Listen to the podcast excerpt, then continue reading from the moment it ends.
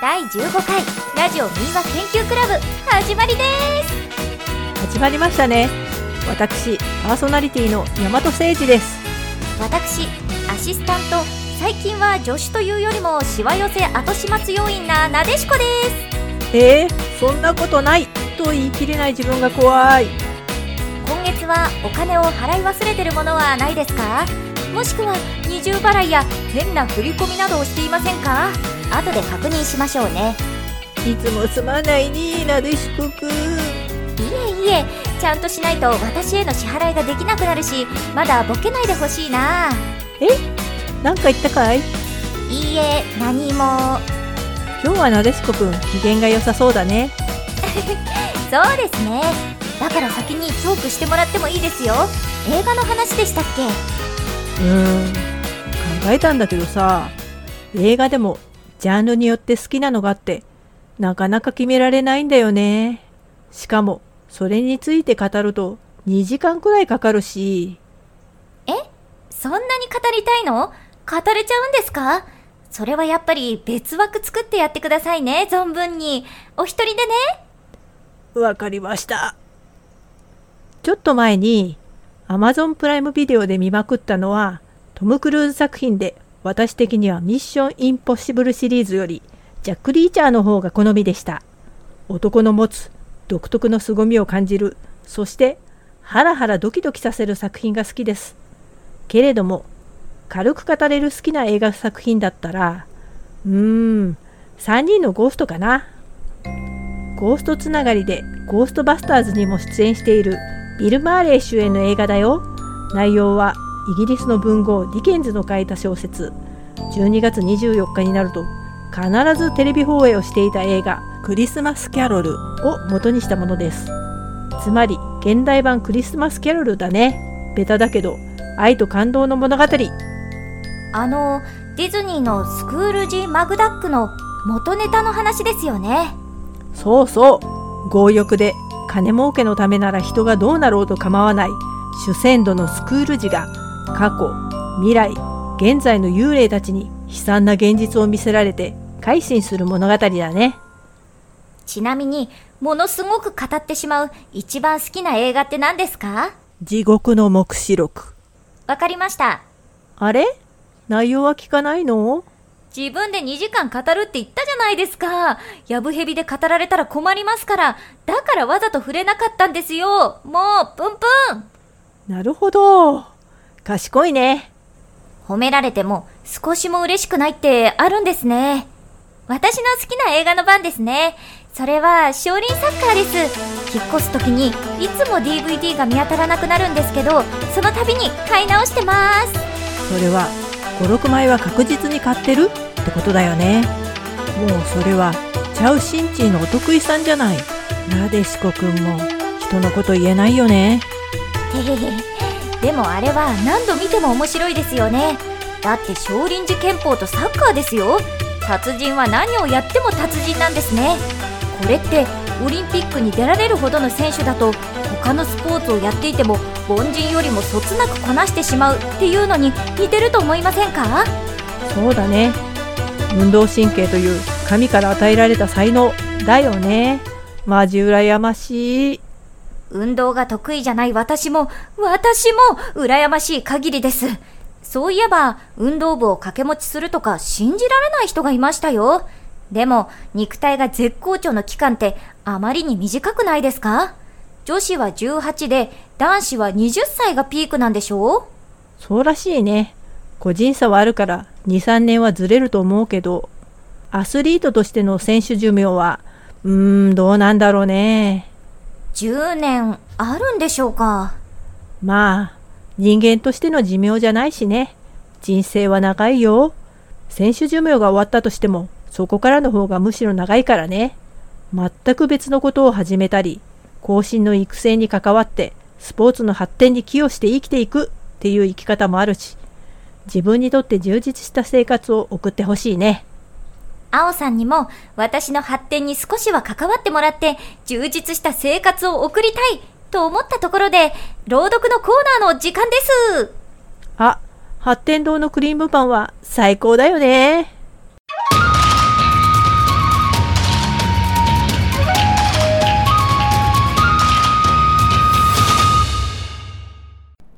第15回家臣孤児。その1昔々今の奈良県に不思議な術を使う家臣孤児という男がいました。この男は九州からやってきました。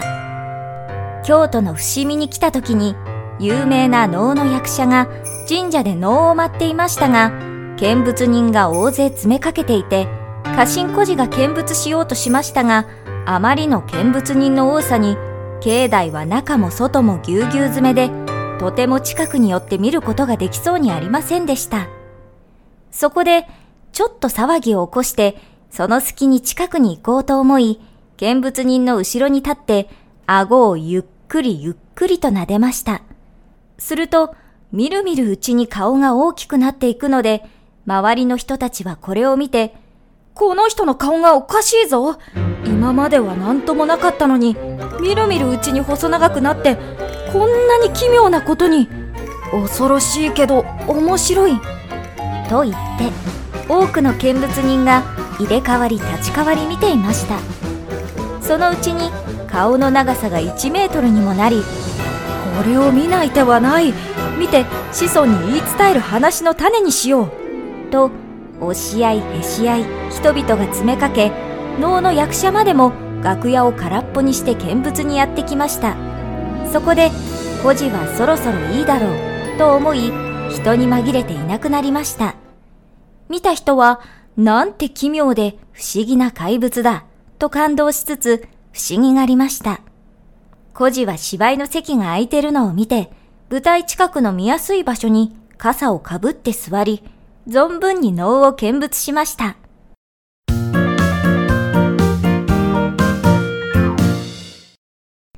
その2ある時奈良のある家でお客さんを5、6人招待して宴会が行われました。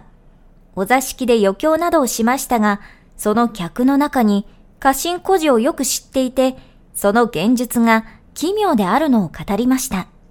全員が耳を傾けて、その話を不思議がりましたが、そのうちの一人が、それなら今夜彼をここに呼んで何か現実を見せてもらおうじゃないか。そんなおかしなことが世の中にあるはずがない。と疑っていったので、孤児を知っている人は、そう思うのも当然です。私は最近あの人と親しくしているので、今夜呼んできてみましょうか。と言うと、人々は非常に喜んで、早く呼んできてくれと言いました。すぐにその人は呼びに行き、しばらくして孤児と一緒に戻ってきました。みんなで出迎えて挨拶しました。孤児はそんなに偉そうにしている人ではなく、静かに座ると、幸いこの近くにいましたから来ました。何でも言ってみなさい。退屈しのぎに術を見せてあげましょう。というので、あの疑っていた人が出てきて、私の知恵で考えても、今までにそんな不思議を見たことはありません。まずは私の身に奇跡を起こしてください。と言います。孤児は笑って、見たことがないからといって、奇跡を疑わないことです。と言って、そこにあった用事を取って、その人の上の歯をさらさらと左から右へ一度撫でると、たちまち上の歯は残らず、ブラブラになり抜け落ちそうになりました。その人は非常に驚き悲しみ、どうかお願いします。元通りにしてください。と、涙を流してお詫びを言ったので、孤児がまた用事で、今度は右から左に撫でると、ピシッと固まって元に戻りました。人々は驚き不思議がって、それならこの部屋の中にすごい現実を起こしてみせてください。子や孫たちが生まれたらこのことを話して聞かせますよ。と言ったので、孤児は、それはお安い御用です。と言って何か呪文を唱えて奥の部屋に向かって扇をひらひらと振って呼ぶ真似をするとたちまち大水が湧きこれはと驚いてるうちに食器や家具などすべての部屋の中にあったものが皆浮かんで流れ出し早くも人々の腰のあたりまでが水に浸りました。足が立たなくなると思い途方に暮れて唖然としているとなお水は渦を巻いて湧き出して辺り一面に大波が押し寄せどこにも逃げ場がなくなりました。どうなることかと恐ろしく思っているとまた奥の方から長さが3メートルほどもある大きな蛇が角を出し口を開けて人々をめがけ波を立てながらやってきます。この時人々は恐ろしさのあまりめまいがして生きた心地もせず逃げる勇気もありませんでした。部屋の外に逃げ出そうとしましたがそれもできません。この洪水に押し流されてみんな水の底に引き込まれて溺れ死ぬと思いましたあくる朝みんなが人に起こされて部屋の中を見るとすべてが元のままでした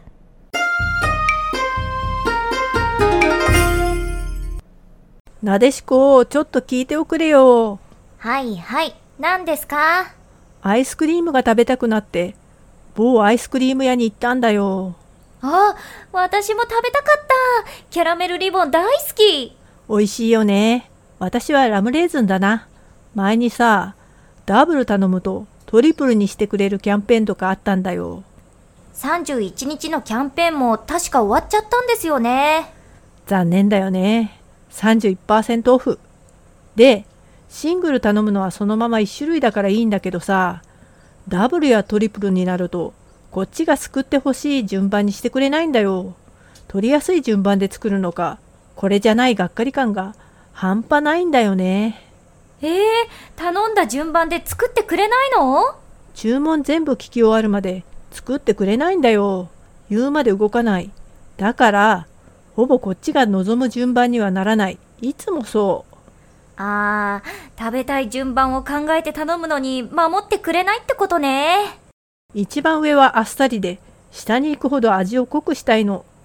なのに、最初にこってり味を持ってこられると、後の味がまずくなるんだよ。